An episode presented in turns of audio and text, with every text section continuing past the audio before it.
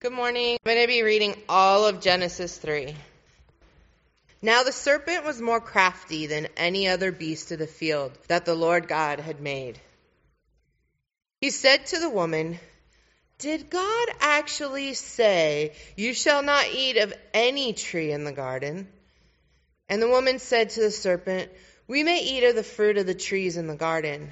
But God said, You shall not eat of the fruit of the tree that is in the midst of the garden, neither shall you touch it, lest you die. But the serpent said to the woman, You will not surely die, for God knows that when you eat of it, your eyes will be opened, and you will be like God, knowing good and evil.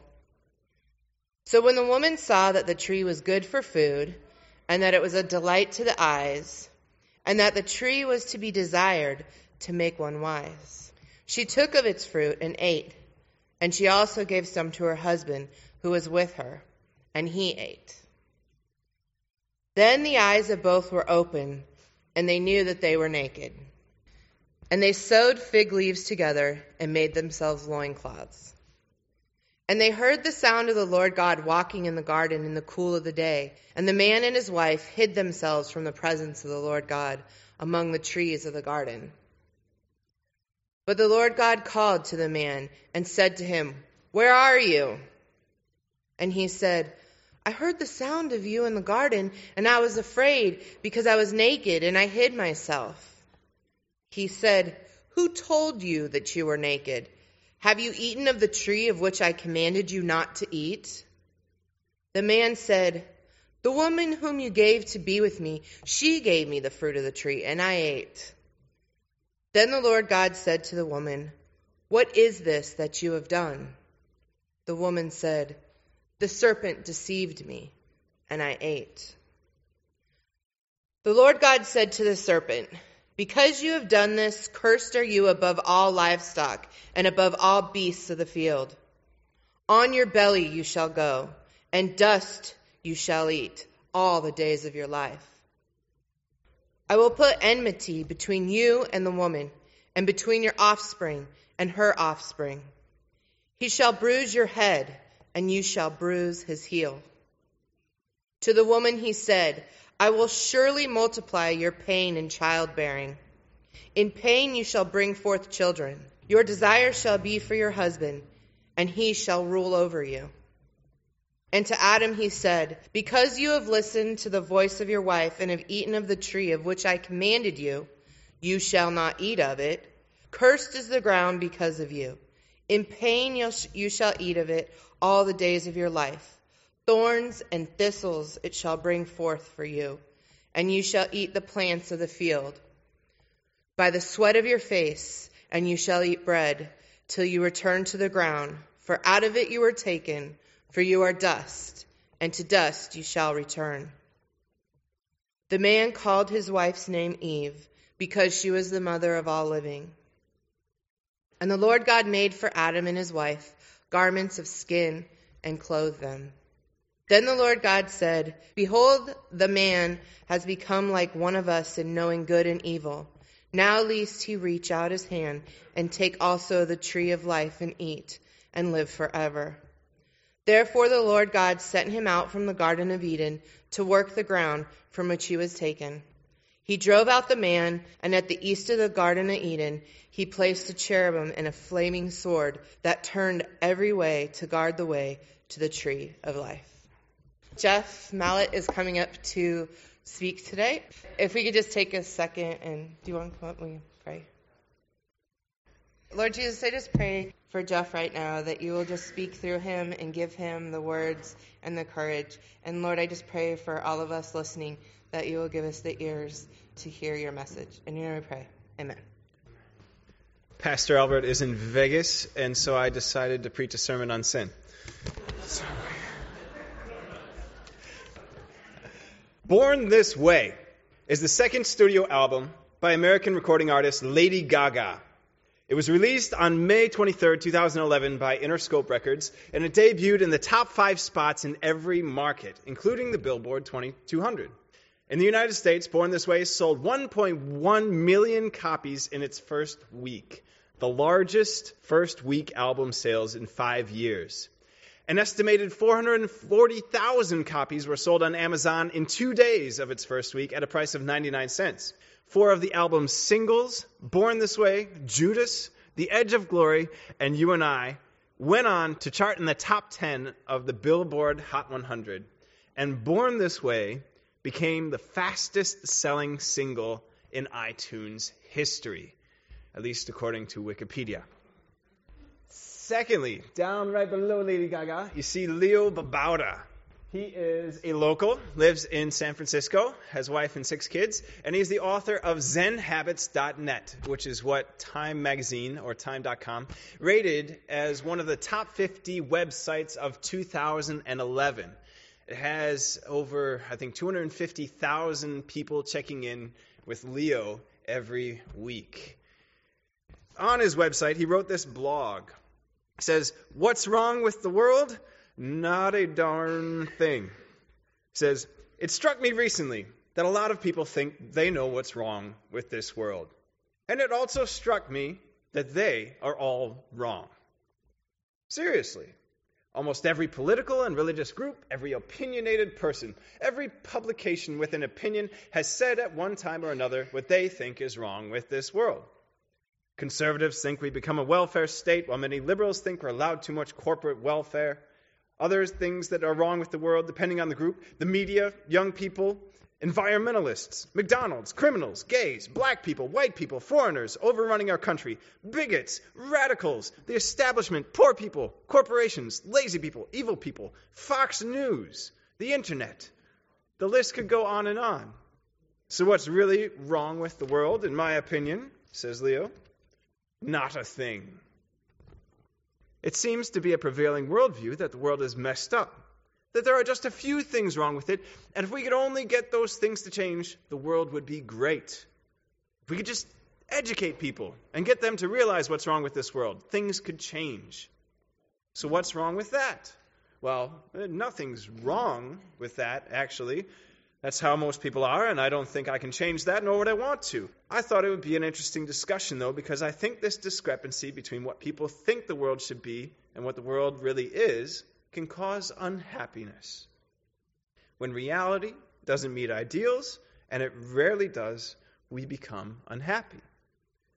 So, what's the alternative, according to Leo? He says, There is an alternative, and I'm not saying it's better. It's the worldview I try to have. Instead of having an ideal, stop looking for perfection. Accept the world as it is and love it for what it is. Accept people as they are and love them. Realize that you have an ideal in your head and that it's probably incompatible with the world. It might be an ideal about a person or about how things should be. The world and people are not perfect. Stop looking for perfection and realize that it is already here. The world is a wonderful place once you've accepted it for what it is and sought to love it. People are wonderful creatures, full of life and creativity and messiness and uniqueness. Accept this, understand it, love it, and enjoy this gift we've been given for its incredible and perfect just the way it is. One more example. Paul Ernest wrote The Philosophy of Mathematics Education, published in 1991. In it, he proposes a relativist view of mathematics. In his introduction, he writes this The philosophy of mathematics is in the midst of a Kuhnian revolution. For over 2,000 years, mathematics has been dominated by an absolutist paradigm which views it as a body of infallible and objective truth, far removed from the affairs and values of humanity. Currently, this is being challenged by a growing number of philosophers and mathematicians. They are affirming that mathematics is fallible, changing, and like any other body of knowledge, the product of human inventiveness. This philosophical shift has significance that goes far beyond mathematics. For mathematics is understood to be the most certain part of human knowledge, its cornerstone. If its certainty is questioned, the outcome may be that human beings have no certain knowledge at all. This would leave the human race spinning on their planet in an obscure corner of the universe with nothing but a few local myths for consolation. This vision of human insignificance may be too much, or rather too little, for some to bear. Does the last bastion of certainty have to be relinquished?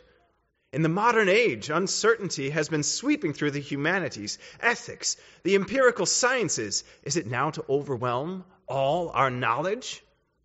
Says, however, in relinquishing the certainty of mathematics, it may be that we are giving up the false security of the womb.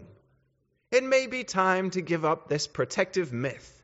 Perhaps human beings, like all creatures, are born into a world of wonders, an inexhaustible source of delight, which we will never fathom completely. But it could be that such imaginings are part of what it means to be human and not the certain truths that we took them to be. Perhaps facing up to uncertainty is the next stage of maturity for the human race, and relinquishing myths of certainty may be the next act of decentration that human development requires. What are these three people saying? What do they have in common? Listen to their message. It's actually really, really comforting. Let's do an experiment. Close your eyes and take an inventory of the feelings that come over you as you say these words with me. I'm on the right track, baby. Practice together. I'm on the right track, baby. There is nothing wrong with the world. Two plus two is whatever I want it to be. That's very comforting. That's very empowering. Those are comforting statements. And I hate to be blunt, but I'm going to try and spend the next 35 minutes completely destroying that comforting feeling that I just gave you by saying those statements and replacing it with something I think is far more hopeful. First off, I want to ask what are these three people trying to avoid? What are they saying? Why all the defensive posturing? What is it that they are reacting so passionately against? Three words. Three very powerful, life changing words. I was wrong. How many people in here know that those three words can save a relationship? Whether it be with your boss, your spouse, your friend. In fact, those are so healthy. Let's practice saying those words. Real quick, let's just turn to your neighbor and say, Neighbor, I was wrong. See, doesn't that feel better? Yeah, that's healthy. Thank you. Thank you. Even if you didn't believe it, thank you. So, no, that's so healthy. But in a society like ours, those words are extremely dangerous. Why? Why? To the Zen Buddhist of ZenHabits.net, Leo Babauta, and to teachers of new mathematics that say it's all relatives, these words drop like an atom bomb on their worldview. I was wrong. Why? What's wrong with saying I was wrong? Well, two things. If you say I was wrong, that implies two things. Number one, it implies that there is a right. If you say I was wrong, it means that 2 plus 2 really doesn't equal 3, or whatever you want it to be. If you say I was wrong, then it says that there is a right answer. There is a right way to relate to one another, and there's a right way to relate to God. If you say I was wrong, it implies that there is a right. There's a way that's right. And this is why I think that this doctrine that we're talking about today is one of the most hopeful doctrines in the Bible. The second implication is that if you say, I was wrong, then there's work to be done. It implies the need for change. Not only the need, but the possibility for change. One of the things I love about Regen is that we strive to bring about positive change in the community. We don't just leave the world the way it is because it's perfect already. The interns who just finished out their year with Regen can tell you they spent a great deal of time volunteering with organizations throughout Oakland to bring about positive change in the community. There's something inside of us at Regen. We see homelessness and we say there's something not right about that. And so we send interns and volunteer at the Vietnamese Community Center. Or we feed them across the street on Sunday mornings. We see refugees who are kicked out of their home countries, brought to the Bay Area, given three months to learn English and get a job. And there's something in us that says, that's not quite the way it's supposed to be. And so we offer up the chapel twice a week for refugees to come take citizenship classes or learn English a little quicker. We see human trafficking on International Boulevard. And we say, that's not right. Something about that just doesn't sit well with me. And so we invite activists to come and tell us about the CASE Act and how your vote in November matters and how you can bring about positive change to reverse what's happening right outside our doors. What are these things that we're trying to fix? What are we trying to change? The Bible tells us that all of these things are effects of sin. Homelessness, people being displaced from their countries, people being trafficked, selling others, taking advantage of others. All of these effects of a doctrine called sin. Not a very popular topic. The word sin has gotten a bad rap in our society, but I want to submit to you that it is one of the most hopeful doctrines in the Bible. Why? Because if there is such a thing as sin, then there's work to do, there's work to be done. If there is sin, then something can be done to bring the world back to the way that it's supposed to be. Because if there is sin, then there's a way that it's supposed to be. So the passage we're dealing with today is all about sin. Genesis 3 spells it out for us. You have the root, the results, and the remedy. The root of sin, the results of sin, and the remedy of sin. First off, the root of sin. What do you notice about that word? Capital I. I think this is the only way to spell the word sin.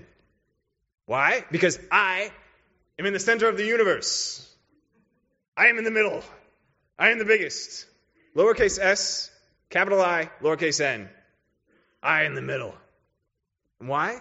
Because this is exactly what sin means, what Genesis 3 is saying. It says, I am perfectly capable of deciding for myself what is right and what's wrong. This is the root of sin. Take a look with me at verse 4.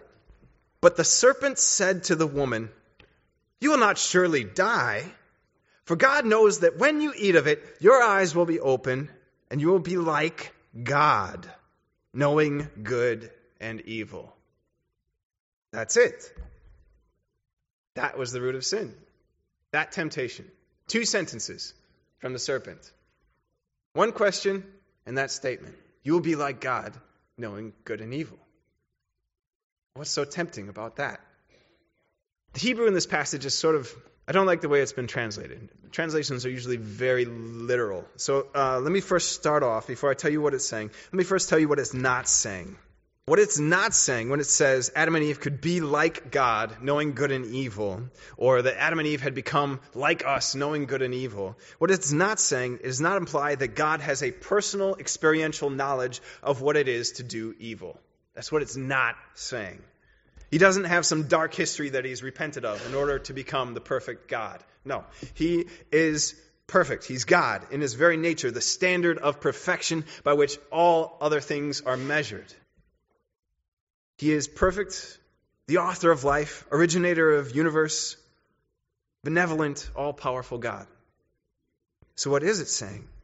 It's saying Adam and Eve would be able to determine for themselves what is good and what is evil. Saying, you could determine for yourself what's best for you. You think, well, what's wrong with that? I mean, that sounds like a basic American right. I get to determine what's best for me. Autonomy, independence. That's what we want. I mean, yeah, this, this way of thinking is so ingrained to us as Americans that we cringe at the thought of someone else deciding what's best for us. Let's do a little experiment one more time. Okay, so close your eyes and take an inventory of what sort of feelings crop up when I say the following words parenting, power of attorney. I know what's best for you. Okay, you can open your eyes. Did anyone feel a little like nauseous in their stomach when I said the last one? A little bit?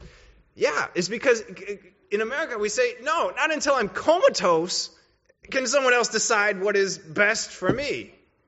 It's like, no, until I am completely incapable of reasoning and getting ready in the morning. It's like, no, I get to decide what's best for me.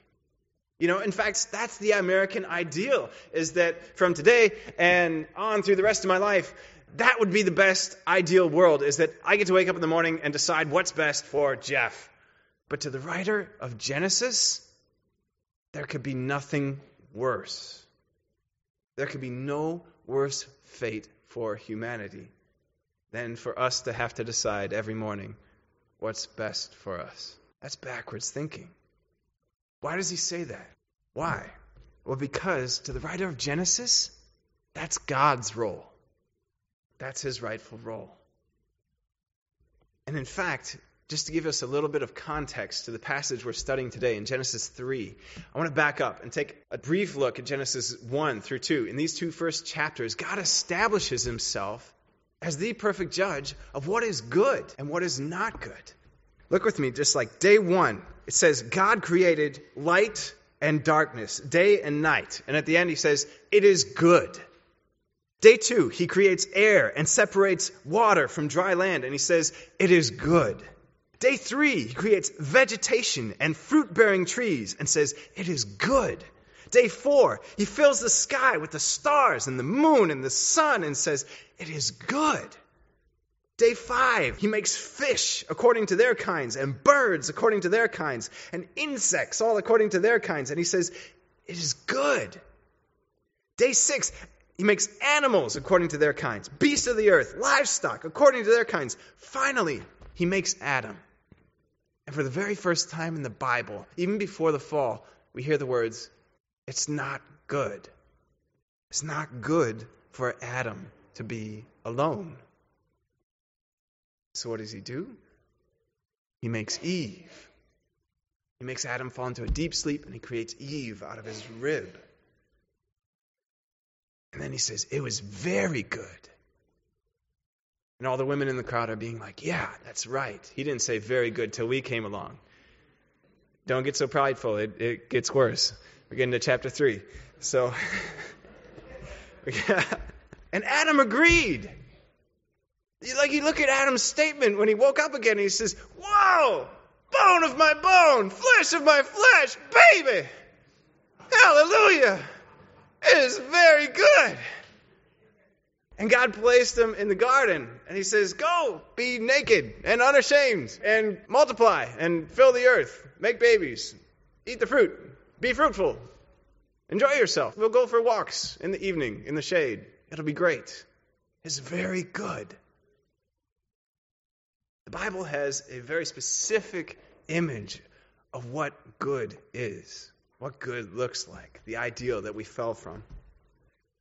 And by the way, just as a side note, when it says that Adam and his wife were naked and unashamed, what it's trying to get across is it says, Adam and Eve, you could be fully known to each other and fully loved. Fully known, fully loved fully provided for, living in paradise, walking with God in the cool of the evening breeze. That's not too bad. That sounds pretty good to me. If that's my ideal, I'd be like, yeah, there's a lot of things wrong with the world. I'm clothed. like, For one, I had to put on clothes this morning. there's, there's something wrong with that. Now, you guys are all going to go home and be like, Jeff is out of his mind. Don't worry, I'm not asking you guys to go into Oakland naked after this sermon. There's a reason we have clothes, and it's a good one. So, um, but yeah, you could be fully known, fully loved, living with your wife in the garden and walking with God. That sounds awesome. And he says it's not good for us to be alone. See, God has already established himself as the judge of what is good and what is not good. He didn't know evil, he just knew what was good for us.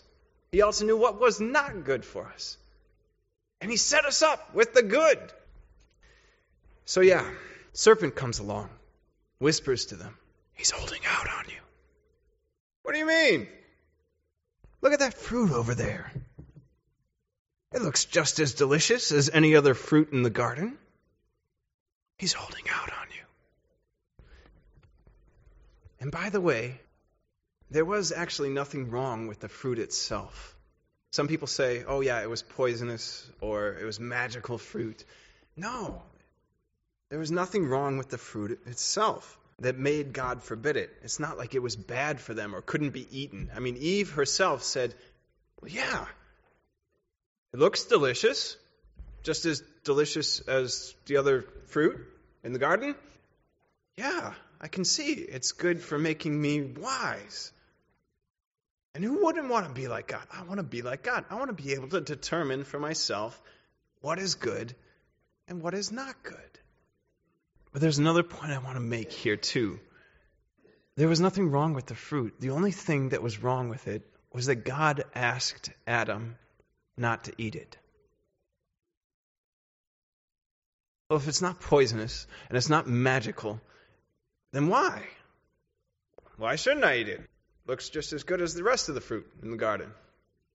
But as, as soon as we start to ask why, then we set ourselves up in the place of God. God was asking Adam and his wife to trust him.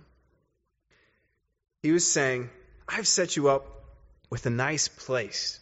Adam, buddy, you've got stars above your head, the earth beneath your feet, plenty of food to eat, and a wife made in your likeness, bone of your bone, flesh of your flesh. Whoa, baby. With whom you can be fully known and fully loved. We can go for walks together in the evening cool of the shade, and you'll live like a king. But oh, one thing hey, um, you're not going to want to eat the fruit of the tree of the knowledge of good and evil. Just trust me on this one.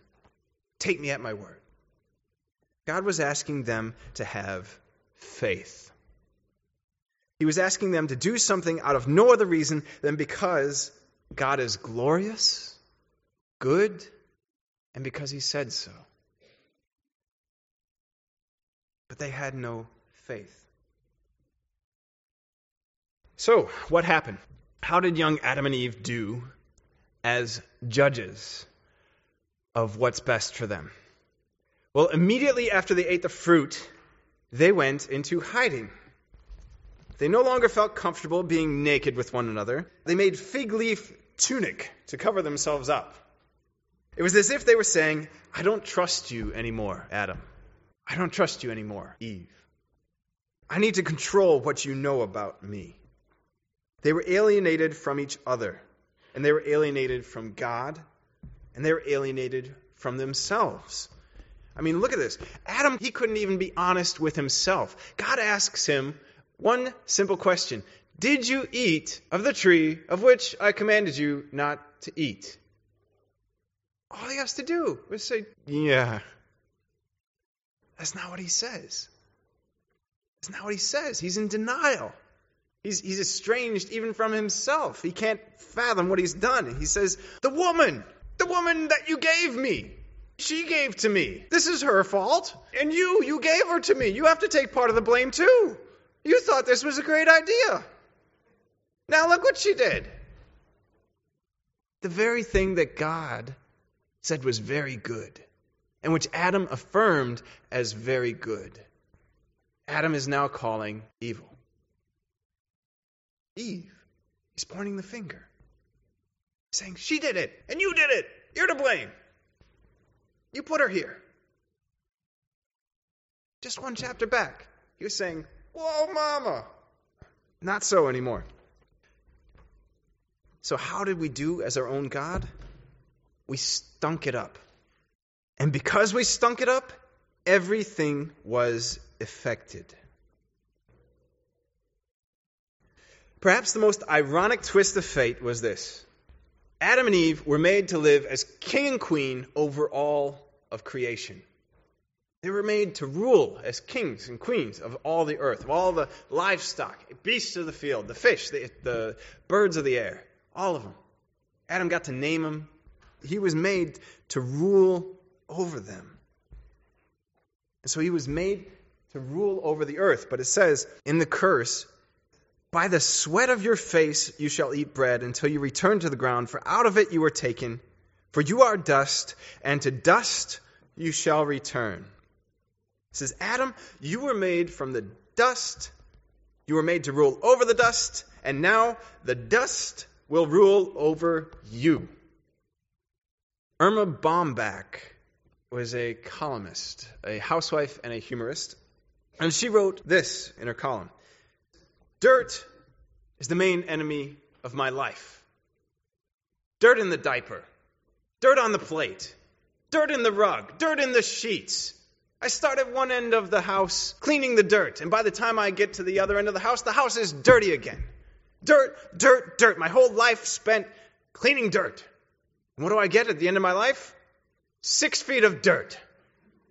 She may not have realized it, but that's exactly what this is saying. That's the curse. We are made to live forever. We were made to live and rule over the dirt. And because we decided we wanted to be our own gods, now the dirt wins out over us. The end of life, six feet of dirt. What else? What other causes or effects of the fall? Eve, her labor pains increased. She said, I will increase your labor pains in childbearing. It says Eve was called the mother of all life. That's why Adam named her Eve.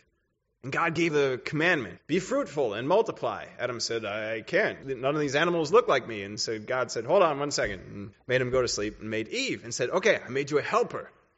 Now you can be fruitful, multiply, fill the earth with your kind. It is good. Be naked, unashamed, be fruitful. But yeah, it says, I'm going to increase your birth pains. And then it also says something else to Eve.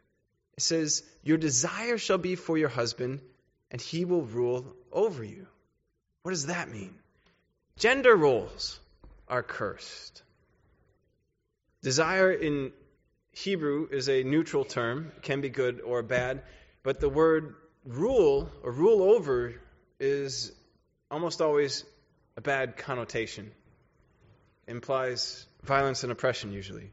So we have to take those two together. What this is saying is saying, Eve, you, all your kind, all womankind, you're going to make an idol out of a relationship with man. You're not going to feel significant unless you're in a relationship with man. That's going to be the modus operandum for your kind. The MO for females. And what does he say to Adam? He said, He will rule over you. Eve, you were created to be mother of all life and find your significance in me. And since you didn't worship me as God, now you will have to look for your significance elsewhere, and it'll be in this relationship with your husband. And Adam, you were made to rule over all of creation, and because you have done this and decided to turn away from what was good, now that desire will be twisted. And in this relationship with your wife, you'll seek to get into relationships with women and push them around. That's not good. The very order the thing that God created as complementary roles for men and for women have now become mutually confirming addictions. I could preach a whole sermon on that, but we're covering a lot, so I need to move on. Lastly, the earth was cursed. The earth was changed. All of a sudden, it brought forth thorns and thistles. Work was cursed. Work is not a curse, but work was cursed. Now, instead of just having to pluck fruit off the tree, Adam had to work the ground, and he says, By the sweat of your brow, you will eat of it all the days of your life. Used to be easy, now not so much. It'll produce thorns and thistles for you. He says, Yeah, the fruit trees were already here, by the time you arrived on the scene, Adam. He says, I created them. You want to be God? Creating takes work. Go create a livelihood for yourself. It requires work, a lot of it. So, yeah, all of these things were the effects of sin. The world outside does not want us to preach about sin because it's a lot easier to say, man, the world is great. I'm on the right track. Two plus two is whatever I want it to be.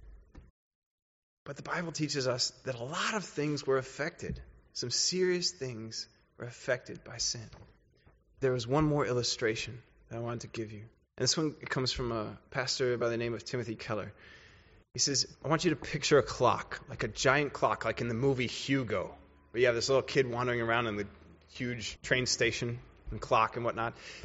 He says, Creation is like that clock. We were meant to all work together. You know, scientists, ecologists, they teach us about the water cycle and things and how there's hints that it all used to get along and work perfectly until we came along and ruined it. And the Bible teaches something similar. He says, We are like that clock. And God created us as a cog, a very significant cog in this clock of creation. But it says we were like a cog that wanted to rise up and thought that it should have a more prominent place in God's creation. And so picture a cog in that big clock in the movie Hugo jumping up out of its place off of its axle and trying to rise up higher. Except what happens is that it falls down into the other gears of the clock, and all of a sudden you can smell burning metal and hear gears churning against each other. And all of a sudden, you know, the whole clock is affected by that one gear. The gear, most of all, is affected, but the whole clock is destroyed. That's kind of a picture of what it looks like the fall. Last point the remedy. Praise God. This passage also speaks about a remedy for sin. Human beings were now separated from God, the one place where we were supposed to find our significance. In verse 22, it reads Then the Lord God said, Behold, the man has become like one of us, knowing good and evil. Now, unless he reach out his hand and take also from the tree of life and eat and live forever, therefore the Lord God sent him out from the Garden of Eden to work the ground from which he was taken. He drove out the man, and at the east of the Garden of Eden he placed cherubim and a flaming sword that turned every way to guard the way to the tree of life. No longer would Adam and Eve go for walks in the cool of the shade with the Creator of heaven and earth. No longer could they be naked and unashamed before God. They would always feel the need to hide from Him. They were created for fellowship with God, but now cherubim stood in the way and a flaming sword. Our relationship with God was severed. Thankfully, the author of Genesis doesn't leave us like that. There is a remedy, and it comes in two parts. The first part comes in the form of a prophecy that's embedded in God's curse of the serpent. Take a look with me at verse 14. It says, The Lord God said to the serpent, Because you have done this, cursed are you above all livestock and above all beasts of the field. On your belly you shall go, and dust you shall eat all the days of your life. I will put enmity between you and the woman, and between your offspring and her offspring. He shall bruise your head, and you shall bruise his heel. In this passage, God is dividing the entire human race into two groups of people the seed of the woman and the seed of the snake. I don't have time to go into what those two were. If you want to read further into that, look at John chapter 8 or also the book of Revelation. But he says the snake and the woman are to be representatives of their kinds, and there's going to be war between them. And basically, the story says, Woman, your seed is going to be at war with the seed of the snake. And they're going to do battle. And your offspring is going to be bruised, injured in this fight, but eventually he'll rise again, and the snake will be crushed. Does this sound like anyone you know? Notice in verse 15, God uses he, singular. So it's not referring to all of the woman's kind, all human beings. He says, he, singular, would be injured in the battle, his heel would be bruised. Even the ancient Jews interpreted this passage to be messianic. It directed them to put their hope in a distant Savior who would free them from their bondage to sin and death. And everything in the Bible, from first to last, directs us to acknowledge that this Savior is Jesus Christ. So the first part of this remedy is this put your hope in Jesus, the seed of the woman. The second part of the remedy comes to us in verse 21. And I just want you to notice the first five words. And the Lord God made. And the Lord God made. Days 1 through 6, the Lord God made the heavens and the earth. Day 7, he rested from all his work. Now, he's at it again. He's working again. The Lord God made. He's making stuff again. Why? The work of creation was done. The work of redemption had just begun. And the fact that it says these five words, the Lord God made, means that redemption is God's work. Adam and Eve tried to sew together fig leaves. It's not that it wasn't good enough, but God made for them a tunic out of skin. The Lord God was basically communicating to them this work of redemption, of fixing what's wrong with the world, is on me. Let me do it. Trust me for the work of making things right. Application. What does this story mean for how we should live our lives today? Number one, I want you to do something this week just because God tells you to. I want us to let God be God. Your conversation might look something like this God, I don't know why you commanded me to eat of the fruit of that tree. I don't need to know why. I just know that you're glorious, you're good, and so I'm going to do it. I'm not going to eat of it. That's reason enough. This week, I want you to do something or not do something simply because of the glory of God. You're glorious, Lord, so I'm going to love my neighbor as myself. I'm going to love my enemy and turn the other cheek. I'm going to love my wife and treat her gently because you ask me to. Do something this week simply because God is glorious and because he asks you to. Number two, I mentioned earlier that the doctrine of sin bears with it not only the possibility for change, but the moral obligation to seek that change. Ultimately, the Bible teaches us that the work of redemption is God's work.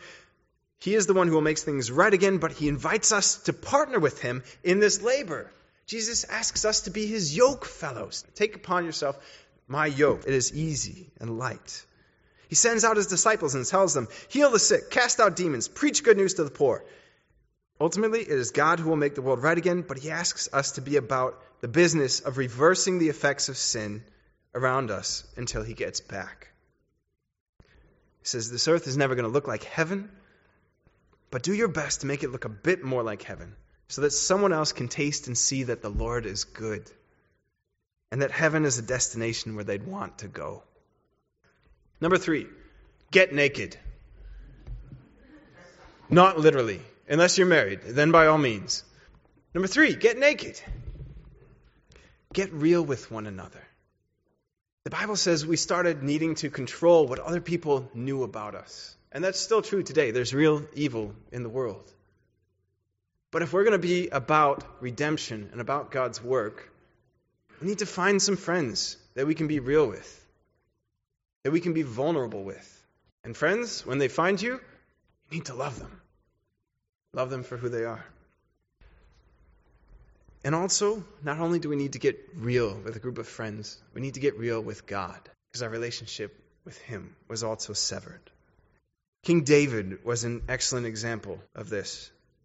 In Psalm 51, he said, Have mercy on me, O God, according to your steadfast love According to your abundant mercy, blot out my transgressions. Wash me thoroughly from my iniquity and cleanse me from my sin. For I know my transgressions and my sin is ever before me. Against you, you only have I sinned and done what is evil in your sight, so that you are justified in your words and blameless in your judgment. Behold, I was brought forth in iniquity, and in sin my mother conceived me. What is it that King David is saying? He says, Lord, I'm just going to be honest with you. He says, Lord, maybe Lady Gaga was right. Maybe I was born this way. But one thing I know for sure I am not on the right track. And I don't think it was your fault, God. I want to get right with you, Lord, and I need your help. If you've never prayed a prayer like that before, then today is your invitation to do so. Thanks, Jeff. Heavenly Father, God, I pray, Lord, that for those here, God, who have heard your word, Lord, that God, you just meet us where we are, God, and um, and help us to understand what it means, oh God, to be just your people, God, whether that we're in a place of searching or a place of seeking you, God, a place in which we know you, in which uh, you know we're trying to find you again.